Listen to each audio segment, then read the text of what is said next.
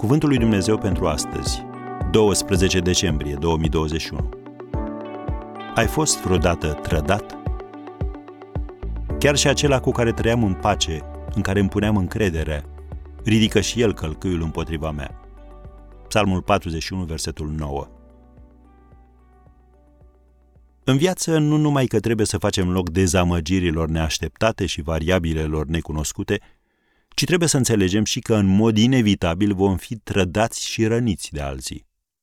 Poate ne-au păcălit, am crezut că sunt persoane de încredere, sau poate că la început au fost sinceri, dar ulterior au fost contaminați cu virusul geloziei și al lăcomiei. Indiferent de situație, trebuie să știi că te vei confrunta cu trădarea în anumite momente din viață.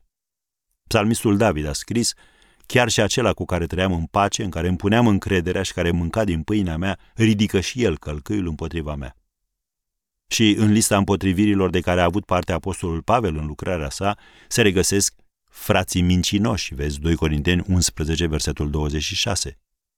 Da, așa cum scria cineva, dacă duci o viață suficient de lungă, vei descoperi cât de nestatornică și egoistă poate fi inima omului. Am încheiat citatul. Și deseori cei pe care îi iubim cel mai mult și în care implicit aveam încredere vor fi persoanele cu potențialul cel mai ridicat de a ne trăda. Așadar, ce poți face? Trebuie să te confrunți cu durerea și mânia, fără a lăsa ca vreuna dintre ele să te orbească, astfel încât să nu vezi consecințele cu bătaie lungă ale amărăciunii. Și mai trebuie să nu te lași distras de la planurile vieții sau de la celelalte relații atunci când se întâmplă așa ceva.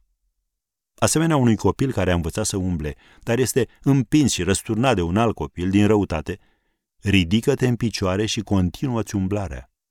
Te va durea puțin, poate chiar vei avea niște vânătăi, dar rănile se vor vindeca și vei fi mai puternic pentru că ai supraviețuit căzăturii. După ce s-a lamentat cu privire la prietenul său care l-a trădat, David i-a spus lui Dumnezeu, citez-o din Psalmul patruzeci și unu de la versetul unsprezece, prin aceasta voi cunoaște că mă iubești, dacă nu mă va birui vrăjmașul meu. Tu m-ai sprijinit. Aceasta este atitudinea pe care o are un învingător. Atitudine pe care trebuie să o adopți și tu.